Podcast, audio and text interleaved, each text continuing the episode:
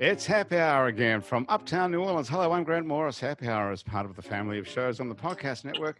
It's neworleans.com. When you walk into a bar in New Orleans and you pull up a bar stool, you never know who's going to be sitting on either side of you. What you do know is no matter what they look like, what they're wearing, whether they just got out of a limousine or just got out of jail, they're going to be happy to talk to you, because that's New Orleans and this is Happy Hour, a cocktail-fueled 60 minutes of random conversation with folks who have nothing in common other than the fact that none of us are actually in a bar at all. We're all isolated in our individual homes scattered across New Orleans from one side to the other. And I'm very lucky today to be joined by Lori Tipton and Andy Overslaugh together in their home. Where are you guys? What part of town are you in? We live in the Upper Ninth Ward. The Upper Ninth Ward. The expensive part of the Ninth Ward. Sure. Very nice. Now, Lori and Andy have both been on our show previously, but never at the same time. Yeah, so it's good to see you both. Yeah, we usually try to avoid doing things together because we've been together for so long, but, you know. Can you talk more loudly together? Yeah, sure. Oh, sorry. Can you hear us now? Yeah, move in closer to the microphone. Okay, so just to set the scene, and then we'll come back to you in a minute, but so... For people who don't know who you are, Lori is, what are you technically, the director of the Psychedelic Society of New Orleans?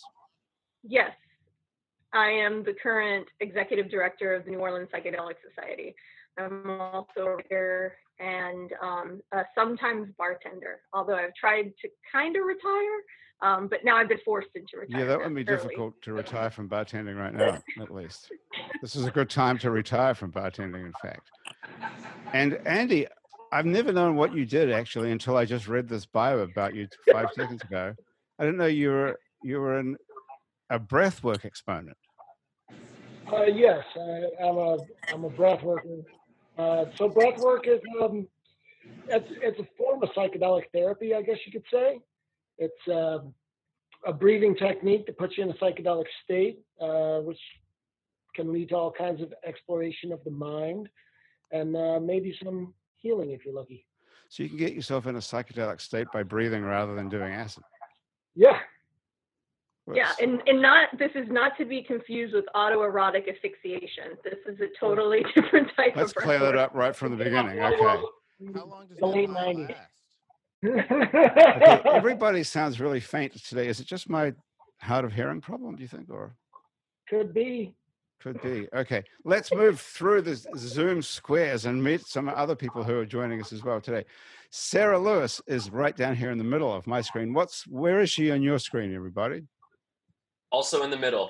In the middle. Today. She's Alice in the middle.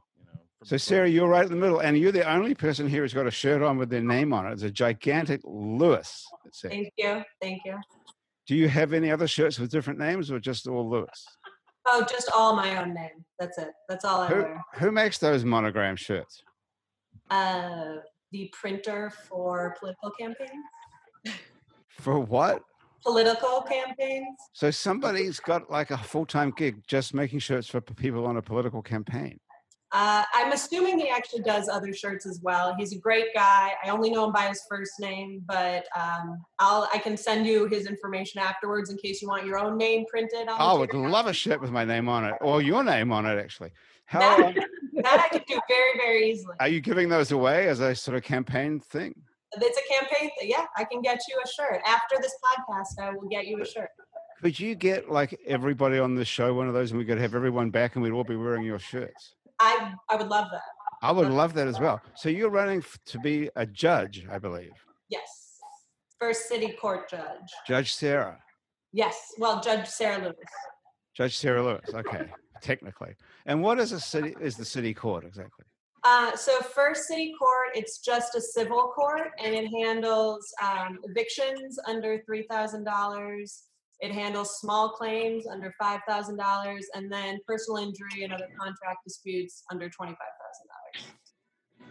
Okay. So it's a limited jurisdiction court. How much do you get paid for that? Under $3,000? It's a pretty public record, but I don't know what last year's salary was, to be honest. It must be like public information. That's what I was thinking. You don't know what it is. You're applying for a job. You don't even know what it is, and you got that shirt printed? I'm not even justifying. I have to run and spend all this time and energy to do it. How do you know that you don't get paid less than that you paid for that shirt? I'm pretty sure it's not less than what I get paid for the shirt. Okay, Asher Griffith is here, our Facebook live feed director. Asher, the whole Facebook live feed is totally fucked up, by the way. Oh, no. Asher, talking of shirts, how do you like my shirt? You recognize this? I do. I love that. I love it. Asher and I bought matching shirts. Get rid of that iPhone. Get rid of that iPhone. I just dumped him out. Yeah, that was another hacker. What did that guy have to say?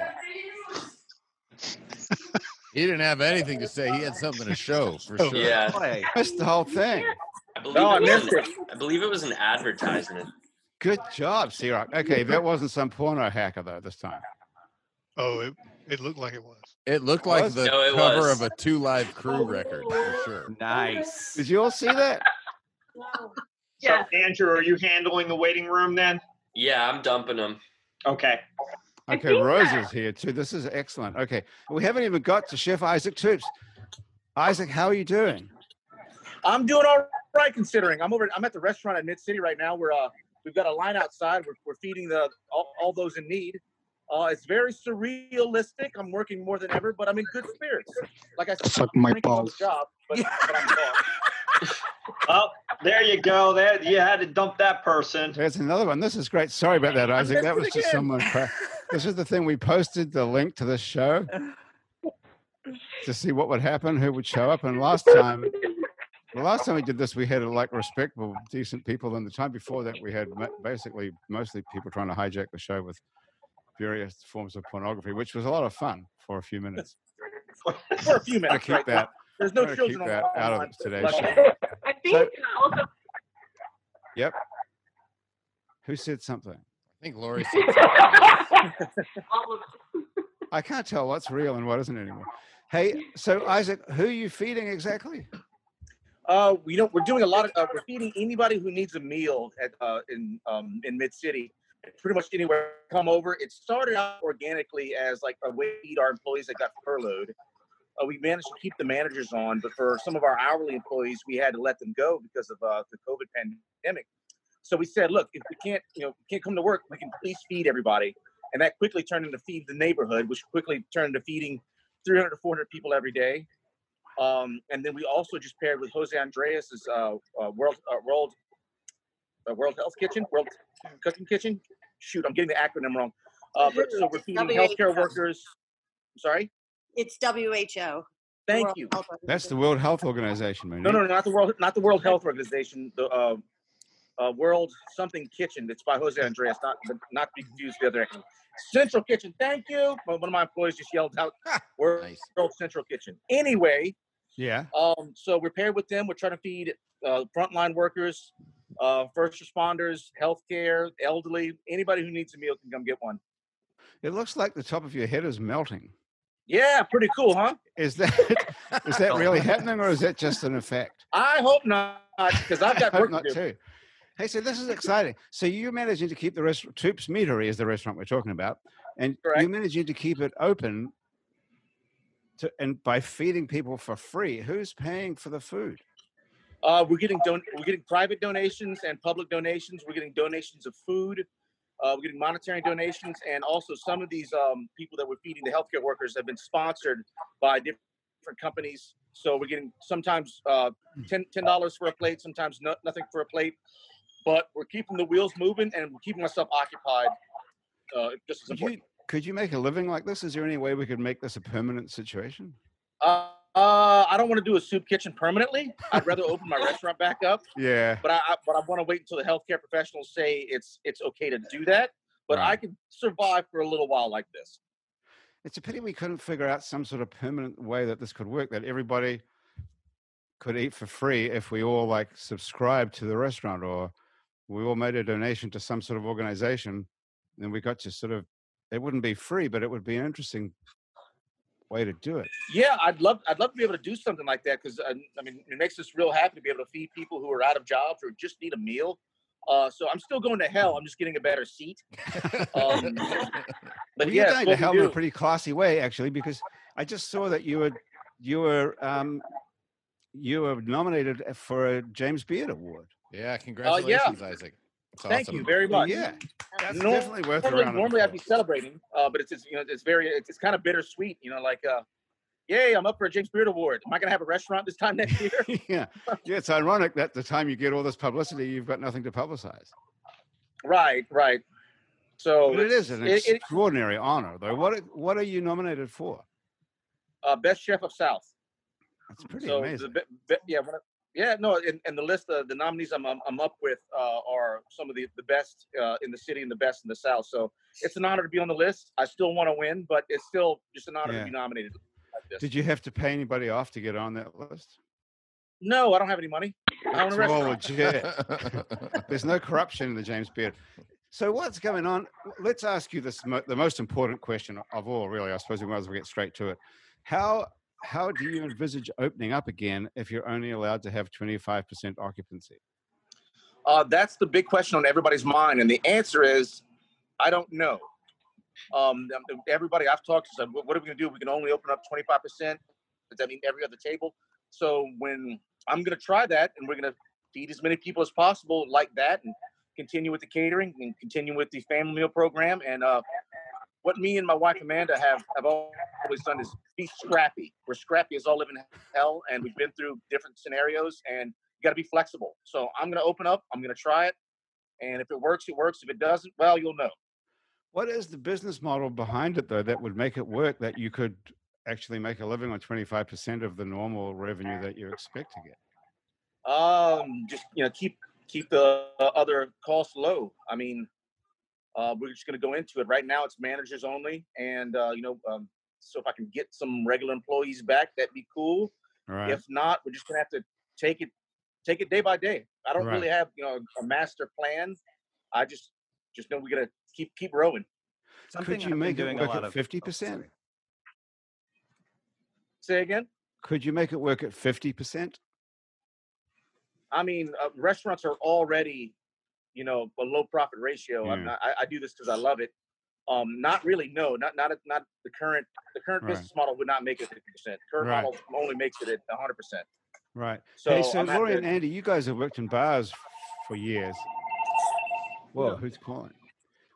Sorry, that was that's someone next to me. No, that was me. That was you, Isaac. Well, so Lori and Andy, as bar people, as bartenders and people who spend time in bars, what do you know anything about what the plan would be for how you would open a bar now? Well, I think with bars, the nice thing about New Orleans is you can always go outside with your drink. That's true. Yeah. So, I work at the Voodoo Lounge, and that's over on Rampart Street currently. But, that's a really small joint where you can have just 3 or 4 people inside, but maybe 20 or 30 people standing around outside. And in that kind of atmosphere, you can always, place gets a little too crowded, you can just walk out, But I mean, it's running anything at 25 or 50%, that's just, no business model would work. Yeah. So what do you think the chances are then of people actually abiding by these rules? So what? What do you think the chances are of people abiding by these rules who own a bar or a restaurant? What would happen if you just let 100 people into that little bar instead of 10 people? All your license. Yeah. What we've heard is that any place that doesn't necessarily follow the laws, that there will be people, I don't know who exactly, but doing random checks for capacity. And I guess maybe the fire marshal's office is what I've heard, and they can pull your license on the spot. So that would be a really big deterrent to break the rules. And other than that, just obviously protecting people's health, maybe instead of like speed dating, we'll just have to do speed drinking, where people just drink really fast and go on. Yeah. And then somebody else comes in, Yeah, well, you don't want to kill anybody. And likewise, you don't want to get this fucking virus just by going out for a beer. Exactly. Yeah, I think applying virus safety measures in a bar situation is a lot more difficult than in a restaurant situation. Yeah. Well, does anybody have, is there any solution to this? Monique, have you heard anything? Well, right now in the different phases that I've heard, like bars aren't even included in phase one. Right. So, right. Bars are phase four. And then I heard that restaurants, when they reopen, that the seating at the bar isn't even going to be available, like allowed to be used.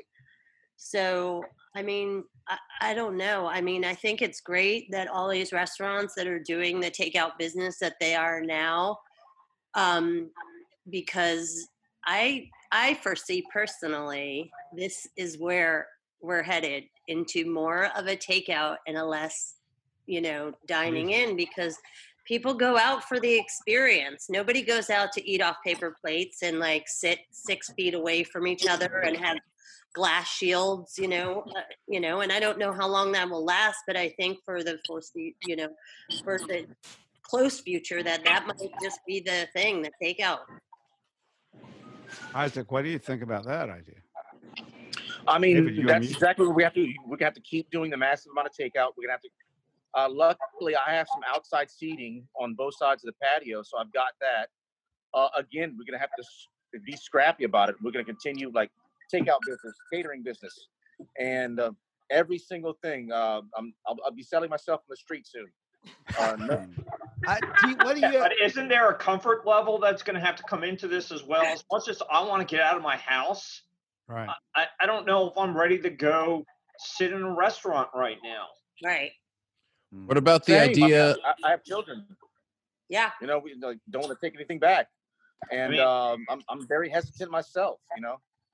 It was bad enough that my wife had to go on Monday and testify at the Louisiana legislature because one of the bills that she supports was up there. But I mean, I'm fearful for her at this point. There's a lot of people who don't give a shit about going out there. Isaac or Lori, what do you guys think about the idea of like a food truck? Would you invest in something like that so that you could go to the people instead? Huh. I mean, I think that puts the kind of the same situation. I mean, you got lines of people congregating in one spot, breathing on you, and quite frankly, food trucks don't make a whole lot of money. From the other side of the pandemic point, food trucks are even harder to run than a restaurant. So not me. Right. Yeah, and food trucks aren't even allowed in the French Quarter. Like, it's against the law to have a food truck inside of Esplanade, Canal, the river, and Rampart Street. You can't even bring one into the French Quarter. So there, right there, depending on what your normal audience is for food or booze, you'd really, and I don't know how it works exactly, but I don't think you can get like a food truck that's just a bar truck, because liquor licenses have to be tied to a permanent address. Right. So, yeah, I think a lot of us are really thinking about what the future is going to be for, all businesses. And I think it's very scary. There's several businesses that are already not going to be able to reopen at this point. And I do think it's a serious question as to, what funding has been available to help these businesses, and why we have had such a problem getting some of those funds to these small businesses when they should have been given these funds months ago. What kind of businesses are not getting, you mean just people with a bar or a restaurant? It's very cumbersome and difficult to make your way through the bureaucratic process of applying for this money. But Grant, the biggest concern has been the large public corporations that have gotten millions of dollars, right, and have squeezed out the small businesses. I mean, you've seen, anything from Harvard has gotten money. But haven't these people been shamed into giving it back, Chris? Yeah, they had to give it back. Some of them have, and supposedly the treasurer, Munchin, has given them until tomorrow to return the money. Now, the question is, will they? And then what's the punishment? And how do you redistribute the money after it's given back? I mean, if everybody's not applying anymore. I mean, heck, Isaac's he's an expert in the food business. He didn't need to be an expert in government and finance and all that mess to go grant application and all the things. Yeah, grant applications. Right. Yeah, I mean, we've gotten some payroll protection, luckily, so I can at least keep the employees paid and whatnot. But we haven't received a whole lot of government assistance, to be honest with you. Isaac, what are your employees saying about the PPP money versus the unemployment money? I mean, it's all my employees right now who are working aren't double dipping, luckily, but I know there's other people out there, you know, getting a paycheck underneath and still taking unemployment. And, you know, everybody's just kind of like hands up in the air. Like, what do we do? Do we stay home and actually make more money off unemployment, or do we come into work? Luckily, they put in the rules where if I offer you a job and you deny it, you'll get turned down to help, which I think those will help everybody from ruining it for everybody else. Yeah. See, that's the trouble is that if you offer your employees a job and they deny it, they turn it down, reject you because they're making more money on unemployment, which is the $600 federal and the $200 state dollars, and that's more that they'd be making at work for a week's work as a waiter. And then you turn them in, then they hate you. Oh well. Oh well. Sucks to be you. There's also an argument for people who are afraid to go back to work that are getting money from unemployment right now, and their boss might offer them a job, but they're scared, or they might live with an elderly person who is at high risk. And so when we have to really think about the far-reaching effects of these things. Yes, I agree. It would be nice if employees just went back to their jobs, but like if there might actually kill a relative because of exposure, how do we prevent ourselves from like not hurting those people? That's, you know, that's another question I think we have to look at. Yeah, I mean, with like, so I think all of this like ties into what I've been trying to say, that like I think this whole situation is particularly difficult for like front of house people, because you know, in New Orleans, they don't make anything at all hourly. They're relying on tips. If they're only guaranteed like 25% of whatever their expected income was before all of this happened, then who's ever going to want to be a front of house person at all? You know what I mean? Especially considering that the unemployment's better. Like there's no incentive for a front of house person in New Orleans to go back to work. Like in civilized countries, they get paid $15 now. But it's also going to end July. The end of July, it's going to go away. So yeah, but still, who's going to, again, the comfort level, who's going to go to the bar? Yeah, but what Asher is also saying, Monique, I think, is that if you're only going to make 25% of what you were making before, no one's going to go to work anyway. But then, Isaac, what you're saying is that you can't afford to hire waiters. You're going to have to basically serve the food yourself anyway. Well, I'm just saying that might be what it comes to. I might have to start put the apron on the waiting tables. Or do counter service, maybe. You know, like people just come and pick up come get it yourself. Yeah, but I mean, honestly, the $2.15 an hour what we pay our servers isn't what's going to break the bank. You know, yeah, right. That's not. Right. I need asses and seats. I need in order for me to survive during the busy season. My restaurant has to be jam packed several nights a week. Yeah. That's what I live off of, and when all this ends, and you need front of house to make that possible. Right. If you want the service, I mean, that's part of the whole shtick of the restaurant. You want the service. You want the drink brought to yourself. You want to be pampered a little bit. Yeah, we're here with the food, and the food's quite good, but I'm biased. But that's it. We're just going to have to be flexible. Counter service, it might have to come to that. I might be waiting tables. I will be the worst waiter in existence. First night, I'm punching somebody in the face. First complaint. But hopefully it won't last. I mean, hopefully we'll get back to where we were before, but we don't know when that's going to happen, and that's the scary part. Right. It's definitely interesting living in New Orleans. There was an article, I believe it was in either the New York Times or the Atlantic, that says what will happen when the only restaurants left are chain restaurants. And I think this feeds into discussion that so many of them were able to get these payroll protection programs and funds that didn't go to smaller restaurants. And I think New Orleans, I think most New Orleanians will rage against that. Like, none of us want to eat at chain restaurants. I don't know the last time I've eaten at a fucking chain restaurant. You know, Sarah was at Applebee's recently, weren't you? Who was at Applebee's? Sarah, Judge Sara Lewis. No, I can't say that I was. Hold up that go cup that you had. Your campaign is funded by the Chili's Corporation. We know that, Sarah. Hey. What does that say? This is from Myers in Natchitoches, Louisiana. Oh my God! I thought it said Applebee's. What is Myers? It's a restaurant in Natchitoches. It just burned down. Actually, I heard last month. Oh my God! Oh, shit. That's the end of the fucking world, dude. But Lori, how can even chain restaurants survive at 25%?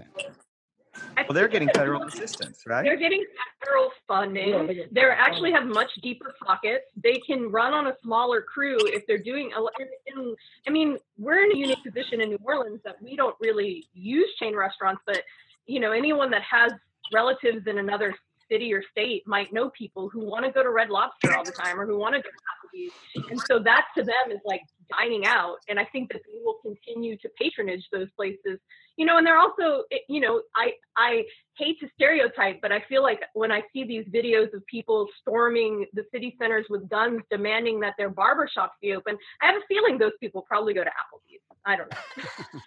Whoa. But that's all they eat. They probably go to Fantastic Sam's to get their haircuts.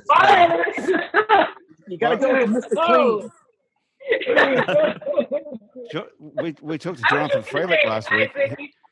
I think you were saying that you were going to have to like start selling yourself for money, and I was just thinking like you already have the perfect name. Like the Meatery is the the greatest name for like right. Whatever you might need to do to make money. I'm there. You let me know, and I am there for the Meatery.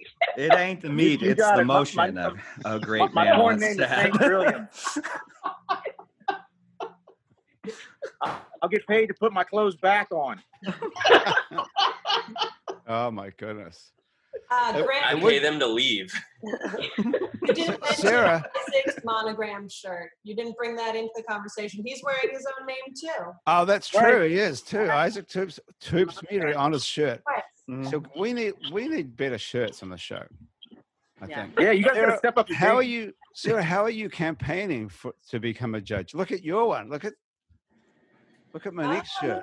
Love thy neighborhood. Oh, nice. That is cool. Thank you. All right. Campaigning is pretty weird, just like pretty much everything else during this time. So all of our events obviously were canceled. The way that you get your name out there is going and shaking hands and meeting people in the city, and you can't do that for very obvious reasons. So what we've been trying to do, what I've been trying to do, I say we as if there's like a huge team of people working with me. It's basically me doing it. Right. But I've been trying to volunteer as much as I can. So I've been doing the hands-on meal deliveries to seniors. I've delivered food from various restaurants to Touro Hospital and Ochsner for frontline workers, and I've been doing a couple of the meal kitchens that different districts in the city have opened up, and just drive-through pantries. So all of them are bearded and 6 feet away, but like it's actually the only way to be around someone and feel like you're doing something, even if it's me dropping food on a porch and then walking 10 feet back and just saying hi. And you know, nice to give them like a brochure or something with the meal. Well, I'm not going to lie. I wear this shirt all the time. Yeah. So we're all going to wear that shirt. Yeah. So I you know. Just, but that's not my name. But no, it doesn't matter, Asher. We're all getting Sara Lewis campaign shirts. Next week, we're all going to be wearing those shirts. So, have you ever done this before? Have you run for office before? No, I like to say that this is not a political race because I don't want to be a politician. I want to be a judge. And judges, by the rules of ethics, actually can't be political. They have to apply the law as it's written. They don't write the laws. But because of the way Louisiana works, we elect our judges. So it becomes this weird hybrid political race that's suddenly, I mean. But no, I've never run for office. And would you prefer if judges were appointed? Do you think that would be more fair? I have conflicting views on both manners of doing it. Have their pros and cons, and I'm really not trying to seem like some, you know, like equitable, like I don't want to take a side. It just genuinely it depends. Like I would say, it depends on who you have in office. Do you want certain people to be appointing judges? Probably not. But you know, in electing, the idea is supposed to be it's more equitable. Everybody has a voice in it. You get to choose who your judges are, but there's flaws with that too. So if you get this gig, you have to go to work every day and preside over evictions? Well, evictions are about 40 to 50% of the docket, yeah. What's the rest? What's 60%? So there's the small claims. So actually the division that I'm running for doesn't handle small claims here, but there's small claims, which are a special sort of procedure for claims that are $5,000 or less. It's like basically a faster route to court. It's it's cheaper. And then there's personal injury and the disputes under $25,000. So that's the gambit of things. You know, if you have a dispute with your neighbor, if you have a car accident valued at under $25,000, if you have, I mean, basically any civil matter that you could have under $25,000, puts on its own. Are you settling cases, or there's no jury in this, right? It's just you. There's no jury, just me. So people come to you with all kinds of terrible stories. This is like, you're like Judge Judy, basically. Yeah. It's like a reality show that is about. What? But it's like one of those reality shows with the judges, because it is reality. Yeah, it is actual reality. Yeah. And I don't know. I think I say this, and I'm not even kidding about it. They call it small claims, and a lot of cases there have what some would consider a really small amount at issue. You know, under $25,000. But oftentimes the people that come there, this is their only time that they're in court. These are the difference. This is the difference between you keeping your house. This is the difference between you having money for food on the table, have childcare for your kids. You know, this is oftentimes the one place someone has to go to actually access. Yeah, this is a pretty big deal for people who, for whom they're in this court. Otherwise, they wouldn't be there. They would have some sort of lawyer take this case and be somewhere else. So the majority of people don't have a lawyer. Most of them are self-represented, but there are lawyers that do come to the court as well. So what makes you want to take on this responsibility? Why wouldn't you want to just keep being a lawyer and making tons of money? I love being a lawyer. I'm not going to lie. And I don't know if that's a popular opinion to say, but I get to go to work and, you know, I feel like make a difference in my clients' lives and actually solve problems for people. It's really fulfilling. It's a great career. But I've always wanted to be a judge. It's been something since, like, you know, people joke, like, when you're a little kid, Isaac, when you were a little kid, you probably wanted to be on Top Chef. I'm not saying I watched you. It was awesome. Totally fangirling over you. That's okay. No, I did watch you. And when Isaac was a kid, there was no Top Chef. I wasn't going to say that. I was just going to take the compliment. But also, I just think that this, you know, part of being a lawyer is serving people. It's a service industry job, too. You serve your clients. And I think one of the best ways to serve people, for me particularly, is this job. And I think that having been a lawyer and practiced all over the state, I have this cup from Natchitoches because I've been in a courthouse in Natchitoches. Having a judge that's prepared, reads, knows what the law is, applies it fairly, and, you know, actually is compassionate and knows what's going on is the difference between, you know, being able to have your day in court and not. So I want to be a person. I would vote for you if you could speak Italian. Your sister can. I can speak Italian. Oh, I got it. Oh, that's another joke. Okay. No, you do speak Italian, right? My mom moved here when she was 25 from Rome, Italy. Your mother's Italian. Yeah. So you speak fluent Italian? Yes. See, I have that in here. I have that in my notes here, but I thought that probably wasn't true. Is that real? Yeah.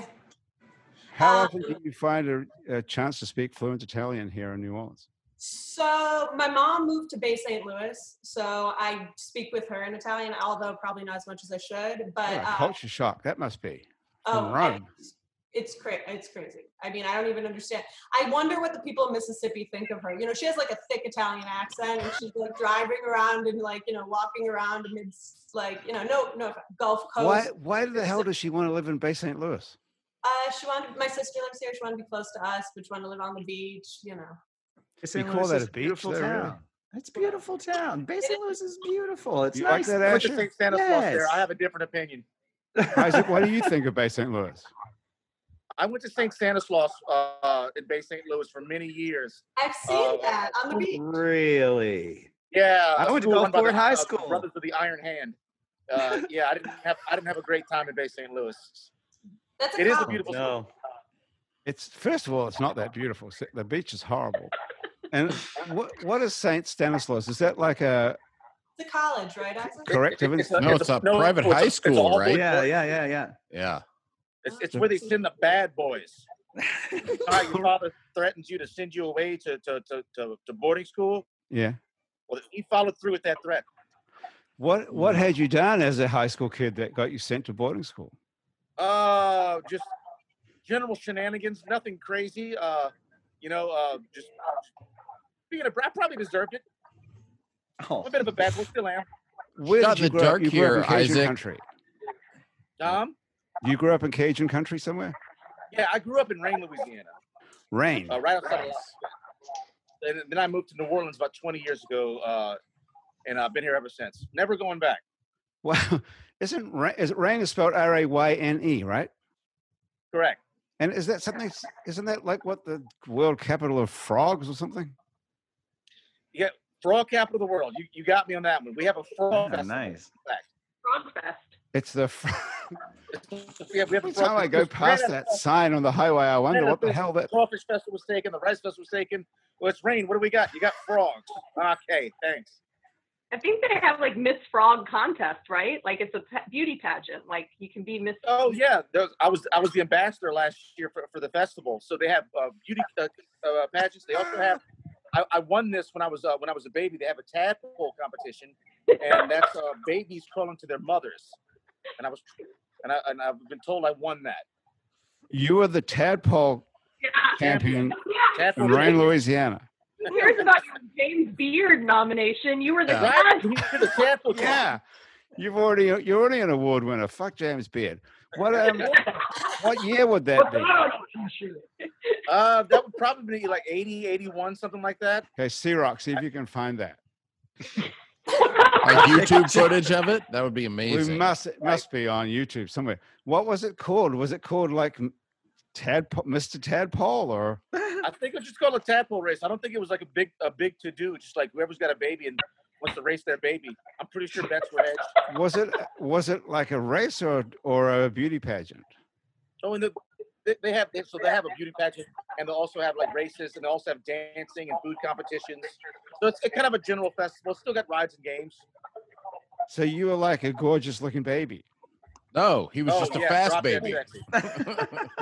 Was it? That's what I'm trying to figure out, Thomas. Was it the race you won, or was it the good looks?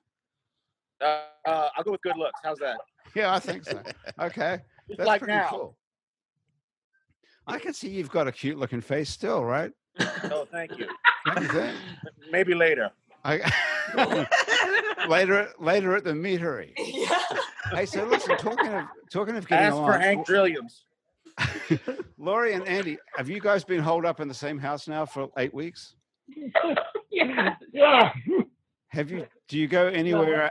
Do you go out at all? Not enough. So, I mean, let me tell you, there's nothing better than being locked in your house with your wife 24 hours a day for months on end. I mean, you've seen The Shining. You know, go out like that. It's kind of what quarantine is like. Doesn't seem that outrageous of a premise anymore, huh? Well, the interesting thing about you two is, from what I can tell on Facebook, at least, and from the various things I know about you, don't you also date other people? We did. You know, that's not that seems dangerous right now. There's literally no dating anyone else right now, right? Because we are, you know, there's the COVID, and also we have a son, Wilder, as you remember, who has two other dads, so he's already going between two houses. So if one of us wanted to, you know, one of us decided to go fuck somebody, like we could potentially make many, many people sick if we weren't careful. So there's just an extra level of, you know, pressure to not do that, which is good. I guess. Have you discovered anything new about each other since you've been forced into each other's company for 8 weeks? I don't know. As a writer, it's been really good. All these fantasies of many ways of how I could get rid of Andy. It's like I have like just so many different thoughts have come to my mind. She's Jack Nicholson in the situation. Well, Andy, what are you doing? So, but Lori, I guess you're writing your book, right? So this is good for you, really, to be.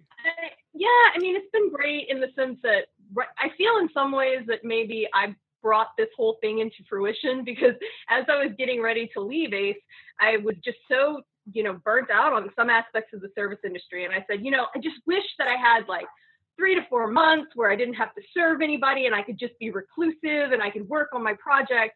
And then this happened. And I'm like, oh, God. Exactly. I caused it. You wished it into. Could you make another wish right now? Oh, trust me. Now I'm wishing all the time for many things. But it's been good in the sense of really allowing me to focus on my work. But at the same time, it's hard right now, I think, for everybody. Collectively, this is a hard time. So it hasn't been as easy. And also the other day I was working on like one of my best ideas, and it was at the same time that Andy decided to rearrange the silverware drawer. Rearrange the fucking silverware drawer while I try. You know, this is my opus, and all I can hear is clank, clank, clank, clank, clank. Don't put it on the to-do list. I had a girlfriend once who would always think that I was spitefully washing the dishes, but I was just washing the dishes. It wasn't my fault that she slept until 10 or 11 o'clock every day. Like, the dishes needed doing. You know? It's been interesting, though, because Andy is a breath worker. He's amazing as a breath worker. But as you can imagine, there isn't a high demand for people to get in a group and breathe together, right? One fucking year to learn that trade. Let me tell you that. Yeah, that was an interesting choice. But is that something you can do on Zoom, though? Yeah, you can do it on Zoom or FaceTime. The virtual breath work is a big part of that business, but I really do miss the one-on-one in persons and doing the groups. That was magic. So Andy, are you like the Bayou version of Wim Hof or something? What kind of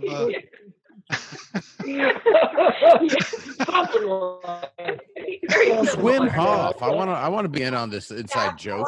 For sure. Wim Hof, and I sit in the heat in the backyard. Yeah, Wim Hof he's the Iceman, and so he does a different type of breath work, but he's also can stay underwater. You can just Google him, Wim Hof. Yeah. He can stay underwater for really long periods of time because he's trained his lungs. He also sits in an ice bath every day because he believes that it's very rejuvenating. He's a very fascinating man, and he's got a lot. His is, I guess, a lot less. I feel like with Wim Hof, it's easy to be competitive because people are like, I'm going to hold my breath or I'm going to go in this ice bath. Whereas with Andy, it's not competitive at all.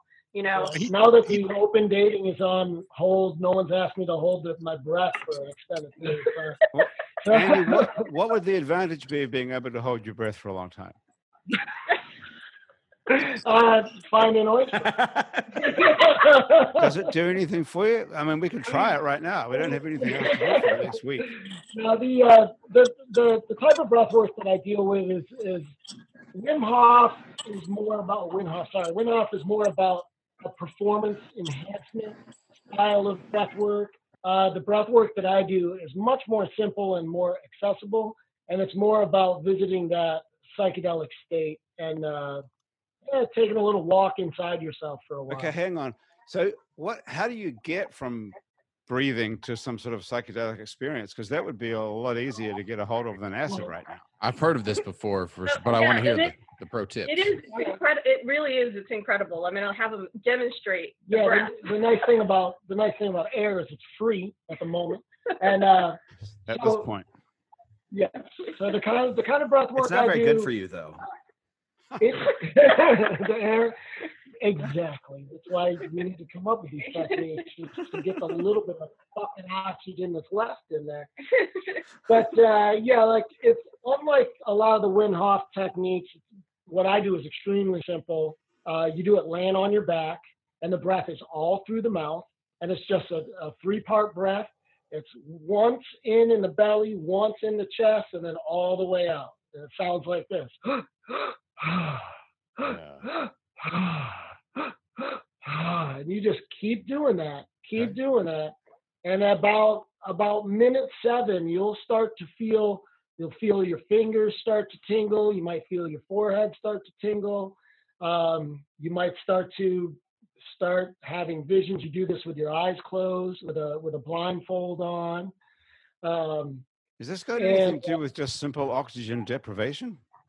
It's the opposite. You're flooding the brain with oxygen. Therefore, you are purposeful hyperventilation. Hypo. So, and so when you're done, so I'll have somebody breathe for about 25 minutes. And a lot of times when they're done, they'll let out a big breath. And I say, okay, stop the breath, just breathe natural. And they'll breathe out and not breathe in for up to 3 minutes, sometimes even up to 5 minutes, because your blood is so flooded with oxygen, you don't even need to take a breath.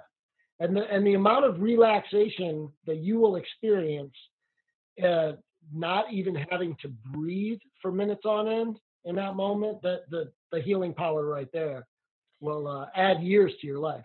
Isaac, are you up for trying this? Yeah. I'm in. Let's go. All right. Me too, dude. Sign me up. Let me tell you, the LSD right now is terrible. Oh, no. How do you get it delivered under these circumstances? You're telling me I'm on 2 hits right now. Okay. Well, the thing is, like, comparatively, having done psychedelics and then doing breath work, because, as Andy's partner, it's my job to expose any weakness he might have and tell him what he can't do. So of course I did breath work with him to see if he was good, and he is excellent. He really is. But yeah, it does. It is similar to a psychedelic state, because you will have, definitely I've had such catharsis, such release of emotion, and also I've lost time. I've been breathing, thought I was breathing for 10 minutes, and then it'll be 45, 50 minutes. It's like I've completely lost track of time and space. It's really incredible. If anybody wants to try it, Andy's definitely will hook you up on, FaceTime or something. Just let him know. He'll guide you through it. We certainly have the time to try it right now. This would be the time to give it a shot. Andy, how do we find you then? You can find me on Andy Overslaugh on Facebook and Instagram. Hang on a second. Say that again. I didn't catch any of that. Something's up with the Zoom. Yeah, it's getting warbly right there, Andy. Back it up. Back it up for the pitch session for sure. Uh-oh. All right. He's frozen. And Andy he took too many breaths. Yeah. That's a damn shame right there. Damn it! I'll put it here. Okay, hopefully they'll come back. Oh, she typed it. So perfect. If somebody can read that, that's his name. Oh, where is that? Is it on the chat thing? Overslide. And it is. If we. Oh, it's vitalspiritbreathwork.com. And then that's easier to spell than Overslaw. Vital Spirit Breathwork. Yeah, if you want to find me on social media. Okay. Hey, Sarah, when is this election? I'm supposed to say that every 5 seconds, but July 11th. It's been moved twice, so now it's July 11th. I don't know if you heard me. It's July 11th. July the 11th. Okay, so how are we going to vote on July 11th? Are we going to be allowed to go out of our houses to vote by then? I suppose so. So we supposedly are going to be allowed to go out to vote, but there's also, they passed what they're calling, I think, emergency voting, absentee voting for certain people. I think the criteria are you have to be over 65. You can request a mail-in ballot. You have to request it by July 7th, unless you're military or something, and then you have until July 9th. You have to request a mail-in ballot by July 7th for a July 11th vote? That can't be right. That is right. The post office is going to deliver something within 4 days. Yeah. I mean, yay USPS, I guess. I don't know. That's the rule. That sounds crazy. By July 7th. Okay, so who's allowed to vote for you? Anybody listening to this? I mean, obviously everybody on the East Bank of New Orleans. So anybody but Algiers, basically. So the East Bank of Orleans Parish or the East Bank of New Orleans in general? I think they're one and the same, but Orleans Parish. Okay. I think Orleans is a city parish, right? New Orleans is the entire parish. It is. Yeah. I'm not sure. I thought the East Bank included Metairie and something. Well, it's the East Bank of Orleans Parish, so not Metairie. You can't vote for me if you're in Metairie. Okay, that reminds me. But I had a great idea, Isaac, that you should open a restaurant in Metairie. Why? Just for the name, Metairie Meatery. I like Mid City. Me and Mid City mesh very well. That's good too. And I had another great idea. Do you have money? If you've got money, I'm willing to open a restaurant in Meatery. I just like the name Meatery. That was the only reason. I don't think it, you know. Maybe you can make some money there. And also like this, Sarah, that they sent me about you. It says that you, while you were in law school, that you clerked for a judge called Fredericka Wicker. Uh-huh. Yeah. How awesome is that? She's great. The name is great, and she's awesome. Fredericka Wicker? Yeah. Fredericka Wicker. Oh, it's pronounced Fredericka. Fredericka. Not as good as Fredericka Wicker, which I thought was... I was thinking how great if Fredericka went to... Meatery. That would be a good. So, talking of which, do you have a campaign slogan? Lewis for Judge. Lewis, that's it. Are you going to make a better one? Yes, absolutely. All the people here in this room today. Thank you. Yeah, let's workshop. Lewis will do us. Right. Okay. Vote for Sarah, the judge that's Farah. Yeah. Mom claim Sarah. Mom claim Sarah. Okay, what's that, Lori? Well, small claims Sarah, right? Small claims Sarah. Lewis will do us. Lewis will do us. What were the other ones? I'm writing it down. What was the other one? Vote for Sarah, the judge that's Farah. Sarah Farah. Yeah. Vote for Sarah. Better looking than Judge Judy. That's good too. I'll take it. Sarah is Farah. Okay, so we've got small claims, Sarah Lewis will do us, and Sarah is fair. That was in 30 seconds, by the way. Yeah. No, you guys are great. You're hired on. These people are, I mean, everyone's sitting here, super creative people with nothing to do for the last 8 weeks. Speak for yourself. I've been busier than ever. Yeah, well, you're busier than ever. That's true. I'm busier. Hey, Asher is doing nothing. Lori's writing a book. Andy's rearranging the silver drawer. Monique's cooking like crazy. Sarah, what do you do? What are lawyers doing actually during this? So we're lawyering still. You can do Zoom hearings and stuff, and Zoom conferences. You can do Zoom depositions. So we're still, taking care of our clients remotely. I'm also part-time running a campaign, so that's never-ending, right? And fun. I've been doing a lot of volunteering, so yeah, I'm keeping. And I bake now, so I found that. Are you baking bread like everybody else? Yeah, I baked. So I'm also Jewish, so just to keep with the theme, I've been baking challah, so trying to really get back to my roots here. Are you doing it like braiding it and the whole thing? Yeah, four. I can do a 4 braid, not a 6. I haven't tried a 6 yet. That's impressive. So you're a Jewish Italian New Orleans lawyer / judge / running for judge. Yes, running for judge. You got a lot of hybrid hyphenate type things going on. Yeah. Thanks. Pretty cool. Do you do any Jewish type activities? Yeah, I'm on. Okay, I live with guilt all the time. Yeah, exactly. For making bread. That's what I do too. My mom complains at me daily. I don't know. There you go. I'm on the board of JNOLA, which is like the Jewish Federation's young adult society. I guess I'm trying to think of a better word for it. We do different service projects and philanthropy and networking and all sorts, just, basically the young adult division of the Jewish Federation in New Orleans. Is your mom Jewish too? She converted. Yeah. Wow. That's amazing. Yeah. My grandparents weren't so happy, but Jewish Italian from Rome living in St. Louis. Yeah. She's more interesting actually, when you put it. She would be a great candidate for Happy Hour. You should drag her on. I know. Oh, she's, yeah.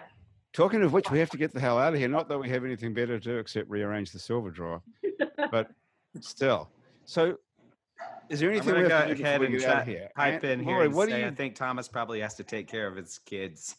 I'm actually smoking a butt right now. I wanted to talk to Isaac about his tips for getting the best pulled pork, but I guess we'll have to save that for another day. We could work that in here. Real quick, you hard roast your pork. Hard roast your pork in a high heat oven, or grill it, or smoke it, and then braise it in beer. And spike it with a little bit of cider vinegar. What kind of beer? Quick version. That's the quick version. I like that. I normally use a dark beer or stout or even amber. Just don't use any light beer. It has no flavor. No Dixie. I like it. Something sugary is good. Something sugary is good. Mm-hmm. A brine vine and pineapple. Like a chocolate stout or something like that. Okay, so Isaac, when do we find out about your James Beard Award winning? You know what? I've been so hectic that I don't know if they're going to push back the award. Normally it's a ceremony in November in Chicago. Okay. But I don't know if that's going to... They might be virtual. Wouldn't that be some shit? I win a Beard Award like at my house. No, by November we have to be. But nothing else. Yes, I was just about to say that. Make sure you go on with the. Thank you very much. The Porky Pig tuxedo. By November, we're all going to be totally back to normal. Don't worry about that. Holding into that, Graham. Yeah, it's optimistic. I mean, by November, yeah. Jesus. Yeah, you if said it's going to happen now. If we're still doing this in November, everything will be okay. Yeah, well, there's no hope for anything. Okay, so but in the meantime, is Toups Meatery? Can we get takeout from there? You can get takeout from Toups Meatery at pretty much any time.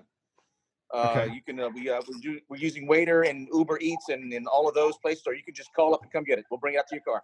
Okay. Cracklins. Good to know. Cracklins. Yes, that's a good call. And Sara, what do we do about getting our shirt, Lewis, for Judge? If you in the little chat, if you email me and send me your address, I'll get your shirt. And if you want a lawn sign, I like to do lawn sign Instagram. Yes. Pictures. Yeah. Everybody just email me. You can email Sara Lewis for Judge, SaraLewisforjudge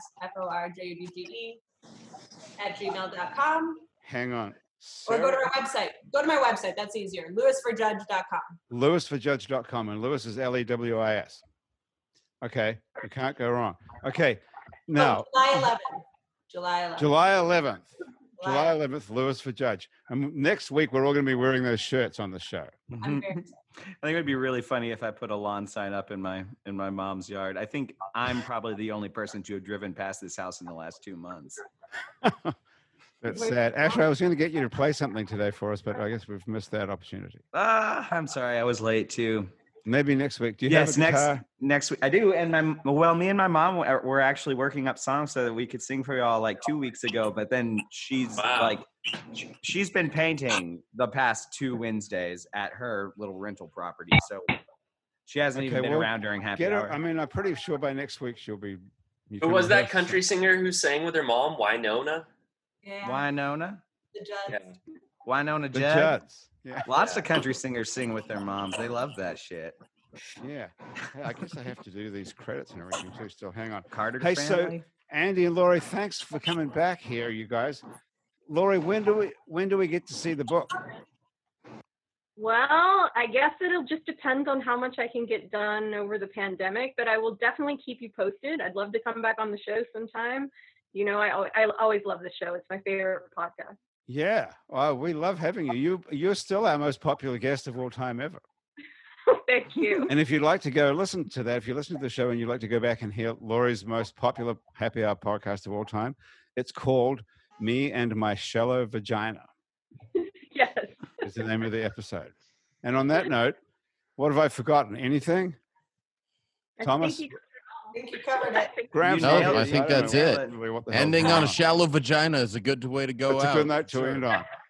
You can't go wrong with ending with a shallow vagina. Thank you so much for being here, everybody. That's been the Happy Hour for another week. The producer of our show is Graham DePonte. Our music producer is Monique Pyle. Thomas Walsh is our technical director. Andrew Searock is a digital producer. Our Facebook live feed director, whenever this gets onto Facebook, is Asher Griffith. Christian Unruh is our music consultant.